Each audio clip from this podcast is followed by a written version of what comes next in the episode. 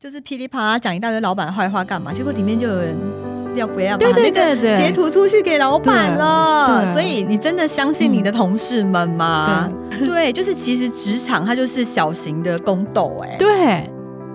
欢迎来到晋级的人生，我是崔咪，我是 Data Selina。我们今天呢要聊的主题是为什么老板不爱你？为什么职场升官加薪总是轮不到你呢？今天我觉得这一集对于小资上班族来讲，应该是非常重要的，因为我们每一个人在职场上，其实那个时间很多，大概人生三分之一的时间都是在工作。对，所以工作的表现好不好，其实会影响一个人的一个就是心情，还有我觉得最大的一点是影响到你的收入。收入没错，对，所以我们今天要来了解，就是说如何在职场上可以成功的赢得老板心跟。加薪都是轮到你这样子，对，双薪。嗯，那我们其实大家在职场上常犯的一些错误，我们先把它来做讨论哈。嗯、第一点是，就是很多人其实有一个就是在职场上的心态，其实是还没有调整好的。其实我常常面试很多人，然后我每次面面试到很多新鲜人的时候，他们每次来来这边面试的时候，都会讲一个问题，也讲一个问题，就是说我可以在这个公司学到什么？哦，他们会问你这个问题，对，然后或是说公司有什么教育训练，或是公司有什么学习的管道这样子，你会觉得很害怕吗？我一听到的时候，我心里一直觉得是说，哎，其实这个小朋友可能他还没有了解到，其实他已经从学校毕业了，对，然后进入职场，然后其实有一个很重要的一点是，他们其实有个错误的认知，就是错把公司当学校，然后错把老板当老师，没错，就是。因为像我之前就是有在开服装店啊，嗯、然后那时候我们就要自己去应征很多的员工，然后常常我先讲履历这件事情哈，还没看到人之前，嗯，那个履历写来那洋洋洒洒，然后他就直接写说希望能够在公司学习到很多哦，这句话你知道吗？这句话一出来，OK，这个人我就不想 面试他。我觉得很重要一点是因为其实在学校你缴了学费给学校给老师。所以老师跟学校有义务要把你教会，对，然后要要传授你很多的知识。但是你一毕业后以后踏入公司，其实公司每天给你薪水，所以公司期待就是你进入职场的一第一天开始，你就对这个公司有所贡献，你就能够帮忙，然后能够帮公司赚钱。所以我觉得很重要一点是，你要了解的是职场不是学校，然后你也不要期待是说。会在这个公司学到很多东西，我觉得很多东西是你本来就要自己具备的，或是你本来要持续不断的学习。对，那如果公司有提供给你一个学习的管道，或是给你一些进修机会，我觉得那是那是公司对你很好，所以你要感谢跟感激这样子。所以我觉得很重要的是，你知道人去面试的时候，嗯、第一个你在面试的时候，其实这个就是一个地雷。对，就是你在面试的时候，你绝对不能跟面试官说：“嗯，我希望可以在公司学到什么，学到什么。”对，我觉得你要很有信心、很有自信的跟面试官说：“我可以为公司带来什么。”对，我觉得你的面试的几率重会高非常非常的多。所以我觉得这个其实就是给大给大家一个就是面试啊，或是在职场上一个心态的一个 tips，就是说，其实每一个老板，其实他每天付出给你那么多的薪水，他他总是会希望是你对这个公司有贡献，可以公司帮公司赚钱。所以其实你的心态其实是要调整对这样子。对，这件事情真的非常重要，因为如果你心态没有调整对的话，其实你对于工作上面你就会有很多的抱怨。对，那很多的抱怨，其实老板也会感觉出来。嗯，或者是你就是在公司工作的时候，你很不愉快。嗯，我觉得你的同事、你的老板都会有感觉，你不是那么适任这个工作。嗯，那当然，你就会跟加薪无关呐。对，就是如果你每天在工作很不开心，你每天很负面，事实上，其实老板也会感觉。然后，所以他其实也不是会那么想要重重用你这样子。所以讲到第一个重点是，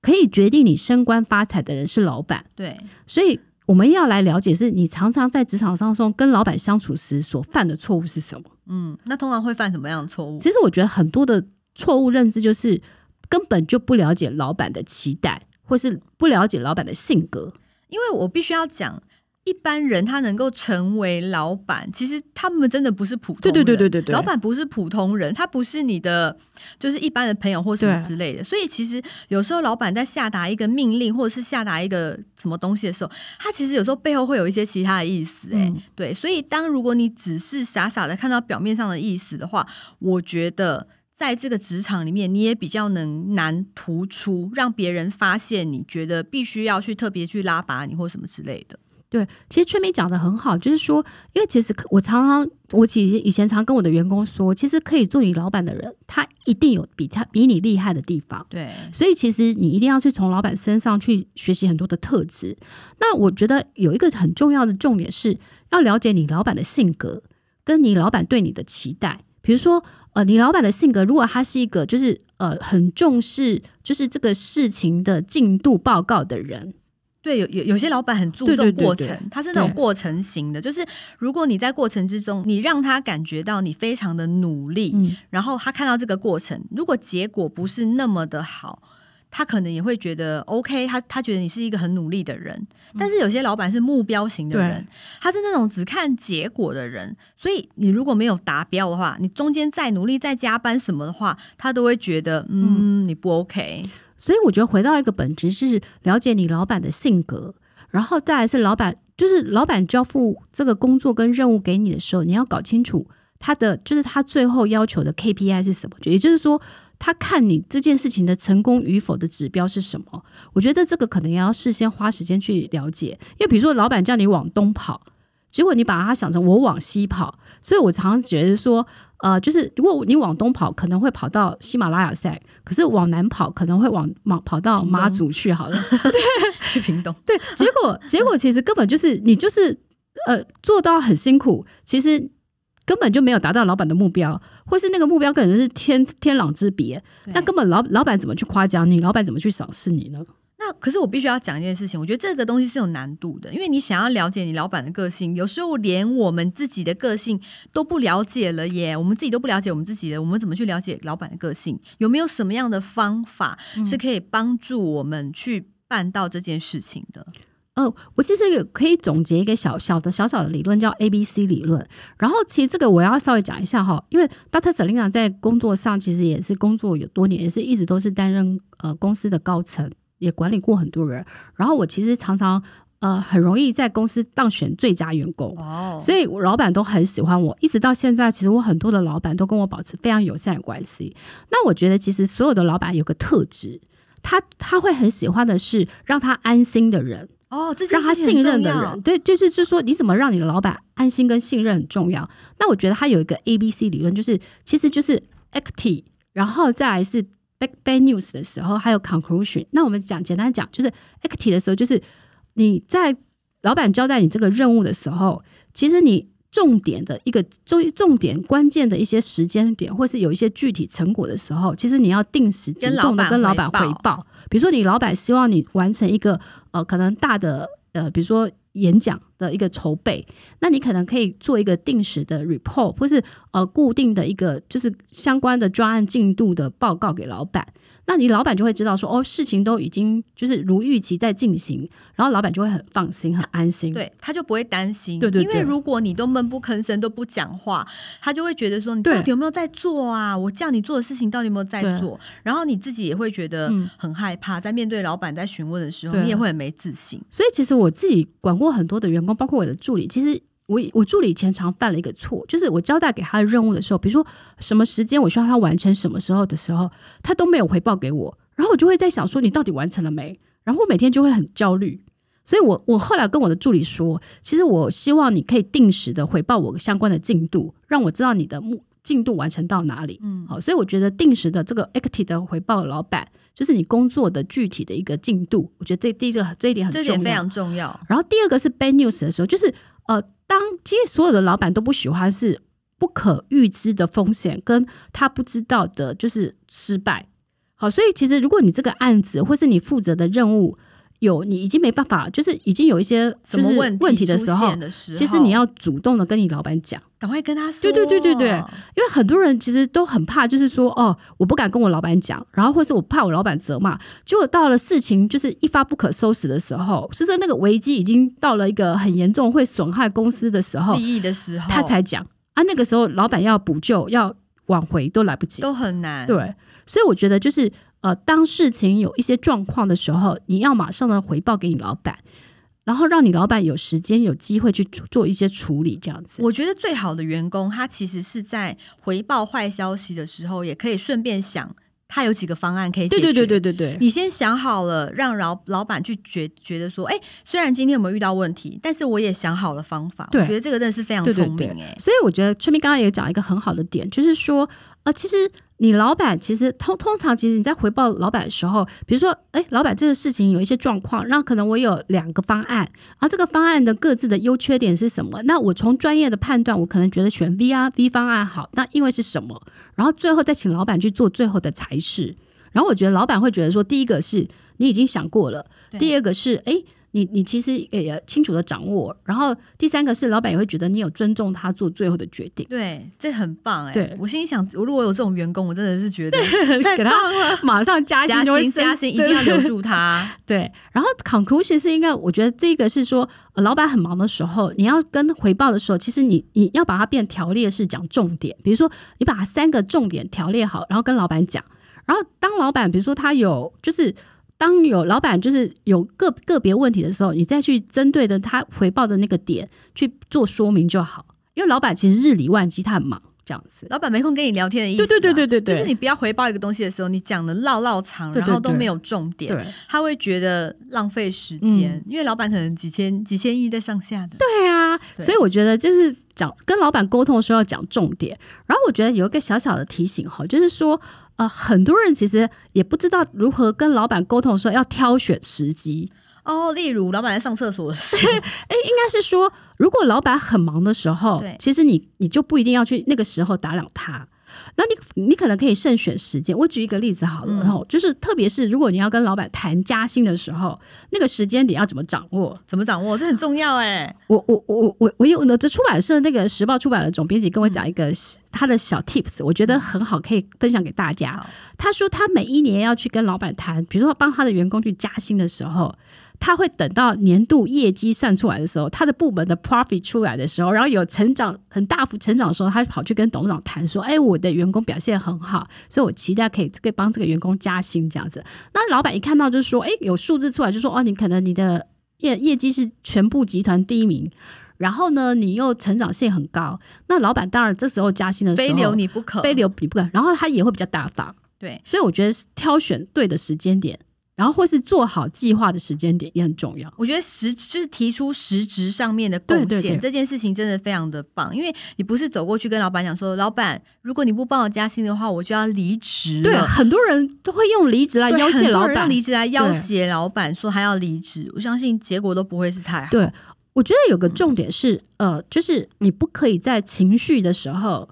呃，就是跟老板用离职去要挟他。对，第一个是说。呃，老板其实通常不喜欢别人被别人威胁。对啊，好。然后我觉得第二个点是，其实对任何公司来讲，他可能没有任何的员工重要到无法可被给被取代。嗯，所以其实你你如果是就是想要用离职来要挟老板，其实老板也许这一次会会听你的，可是他心里可能会已经有一些圈圈叉叉。对，所以他可能就会慢慢去思考说，哎，那你的工作是不是可以找别人来取代？对，没错，他会找人代替你。对。因为我知道，我之前有一些有有一些朋友在当老板的，你知道吗？那时候就有一些员工，他们其实非常的聪明，嗯、但是就是可能很快就离职或什么之类。啊、那时候我们就觉得很好奇，就觉得哎，这个这么聪明的，为什么你不留他？你要留这种就是好像嗯很老实还是什么之类的？结果那老板就跟我们讲一句重点，他就说他们宁愿要好管的员工。嗯他们也不要那种就是自以为很聪明的员工，因为他们可能会用这些小聪明去要挟老板达到他们的目的。那可能老板当下他会觉得 OK，好吧，可能当时没有什么东西可以就是去替代，他只好答应你。可是事后他一定会想办法，对，就是找人可以替代你，对，一定是这样。所以我觉得这个部分很重要的就是说，呃，不可以用离职去要挟老板去升官发财这样。我觉得回到一个很重要的一个这个点这样子，然后我们再来探讨的是第三个面向，就是很多人在职场上会犯的错，就是呃，就是把自己当做就是丛林的小白兔，然后也就是说，大家就是你以为公司就是学校，所以你你就想说同事都是你的好朋友。然后你要跟他们维持非常良好的关系。你以为小白兔全部的人都是小白兔？对，不是。其实有些是狮子，有些是可能里面充满了《延禧攻略》啊，《后宫甄嬛传》这样子。对，就是其实职场它就是小型的宫斗哎。对，所以其实我觉得大家要在一个就是在职场上有一个正确的心态，就是说，如果你可以在职场上交到好朋友，那是幸运的；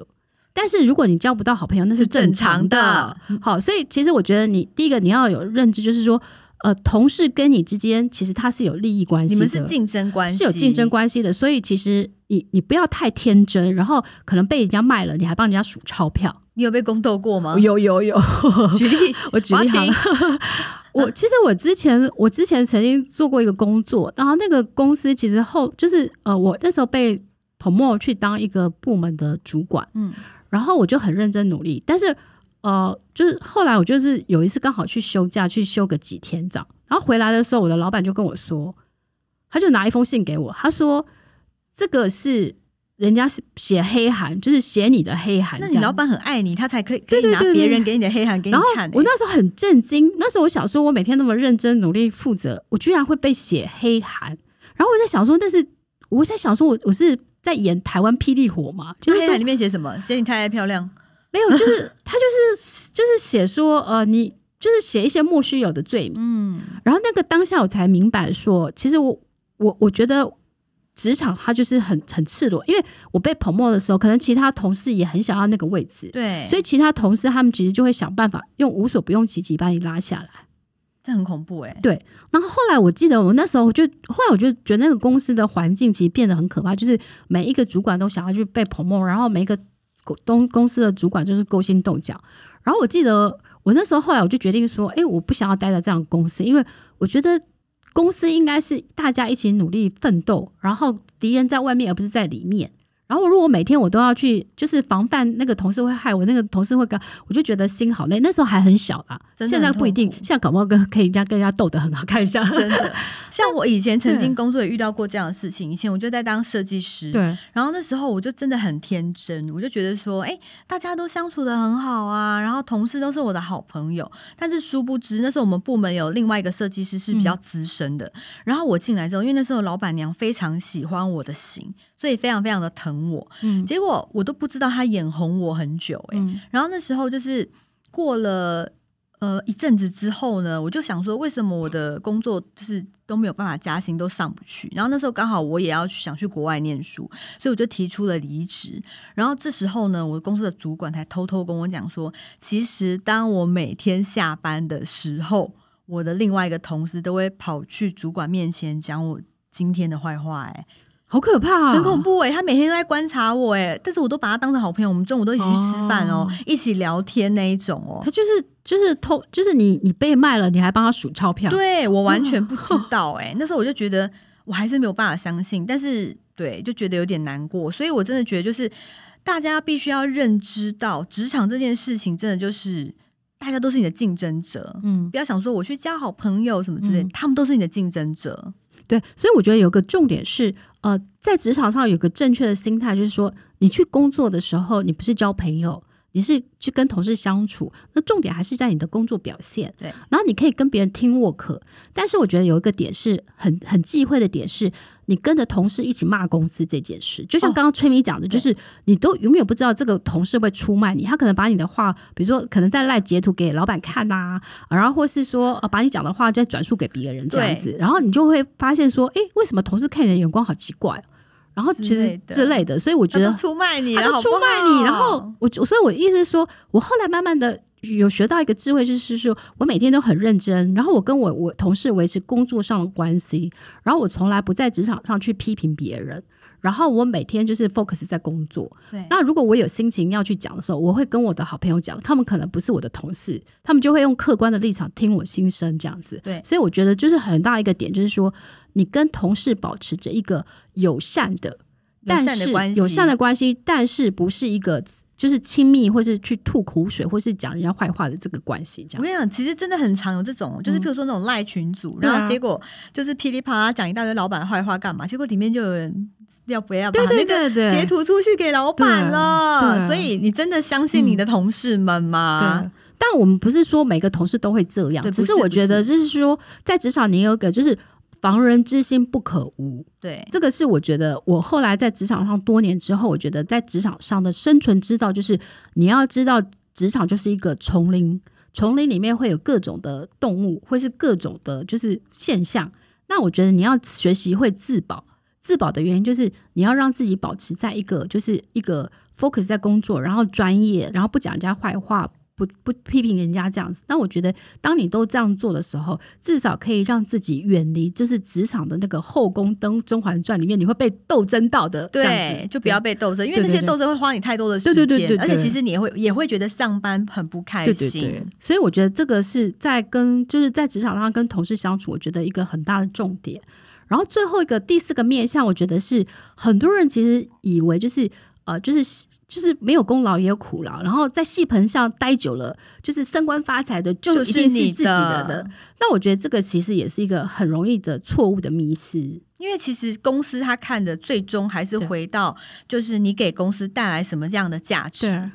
对，对，这是最重要。可是不是那种待的久就 OK 的。所以其实我我觉得有一个很大的重点就是你的年资不代表你对公司的贡献，对，因为。你会发现说，很多人四十几岁之后，他在公司其实他是薪水是相对比较高的。然后，如果公司其实今天如果经营不善，或是公司有一些困难的时候，其实公司马上要裁员的，就是。就是四十几岁的人，所以之前不是有那种裁员潮吗？对对对，那时候全部失业都是这一种、欸。对对对对对，就是他在中高龄失业，他在他在一个位置上面，然后他领很高的薪水，可是公司可能评估下来，他会觉得说你不是不可替代，对对对对，他就把你裁掉。因为很客观的讲说，哎、呃，你的薪水可能是新鲜人的三倍四倍，对。那老板会想想说，哎、欸，那我我把你裁掉，我可以换三个员工回来，就是你做的事情可能是他们就可以 cover 的，对，就是你没有你的独特性跟你的专业性。所以我觉得回个回到一个重点是，你有没有时时刻刻在就是提升自己的公司的竞争力，或是提升你的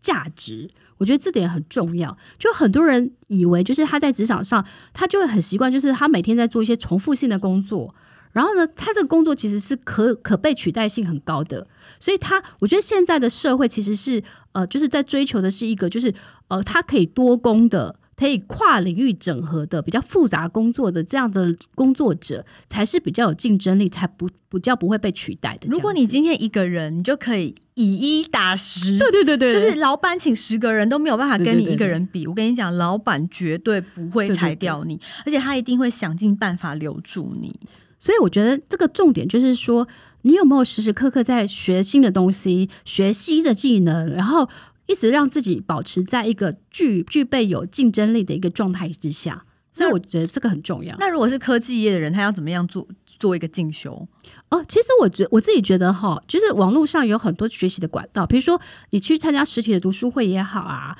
然后或是说呃，你你订购一些线上课程啊，呃，然后或是你多看书啊，其实我觉得这个都是维持你自己竞争力，然后帮自己不断的充电的一个很好的方式。对，所以我一直觉得每一个人他其实呃，就是薪水的十 percent，就是要用来投资自己。就像我跟崔咪，其实我跟崔咪认识也是因为我们去上了一个说话课，对，我们去上说话课才认识。对对，因为我们我们我们的工作可能每天都要表达，那如何让自己说得好，说可以说出更好的影响力，其实是我们一直不断的持续的去。呃，追求进就是进修的一个方式，这样子。我觉得这也是因为我们出道那么久，所以现在还可以坐在这边录音的关系。哎，对，就是我们，我觉得这个时代在变，但是我们不停的增加自己的竞争，就很像打电动一样，对对对对，不停的帮自己增加装备，不停的增加装备。所以说，别人想要来打你的时候，他根本没有办法。对，所以我觉得就是让自己维持在一个就是时时刻刻有竞争力，然后时时让公司就是觉得说你。你无你有具有不可被取代的一个价值，然后让老板觉得很安心，然后让就是跟同事相处也非常的就是聪明，对，所以我觉得这如果你可以做到以上几点的话，我觉得这种员工谁不要啊？可是哦，对，我觉得还有一个重要一个提醒就是，呃，自自我形象的管理也很重要。对，就是你知道有些人，嗯、他基本上上班迟到早退，然后他觉得哪有我每次老板要的东西我都达标啊，老板我都逗得老板呵呵笑，为什么老板还是不帮我加薪？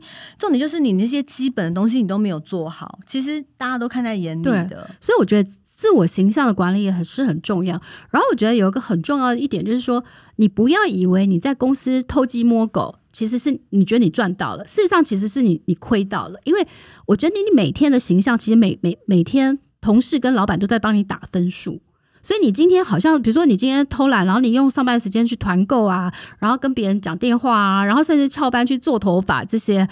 你好像觉得没有关系，其实这些每天都被扣分。对对，老板其实都知道，所以老板要升官加薪的时候，老板一定觉得。那就不要升到你这样子。然后我觉得还有一个点是说，你要知道所有跟你共事的人，他们都是你的贵人。所以像我很多的工作，其实都是别人挖角的。所以其实你每天的表现，不管是你的客户也好，或是呃你的同事也好，也许其实或是你的主管也好，他们其实都将来会成为你的贵人。比如说他们跳槽的时候，他们到哪里去的时候，可能带着你，带着你，所以你会有更多的工作机会，或是发展的空间。而且其实要加薪这件事情，你跳槽也是一个对对对很快的加薪的方式。所以我觉得自我形象要管理好，然后每一天都要时时刻刻的帮自己充电，然后维持自己有良好的一个竞争力。我觉得这个也是就是在职场上可以升官发财的一个重要的撇步。嗯，我觉得如果这几点今天如果聊这一点，大家都可以做得到的话，我觉得。不可能不加薪吧？如果你没有加薪，你来找我跟崔咪，呃，找找 Selina 帮大家加薪，开玩笑啊！对，我可以理财，我可以理财，我可以让你，他可以报你厉害的，好不好？帮你加薪喽！对，好啦，那我们今天晋级的人生，对我们今天谈到的那个如何让自己可以在职场上可以呃年年加薪的撇步，然后如果你学起来的话，我相信明年你在职场上一定会无往不利，然后让老板。非常的爱你哦，一定升官发财。对对对，好啦，那我们晋级的人生，我们下回见，拜拜，拜拜。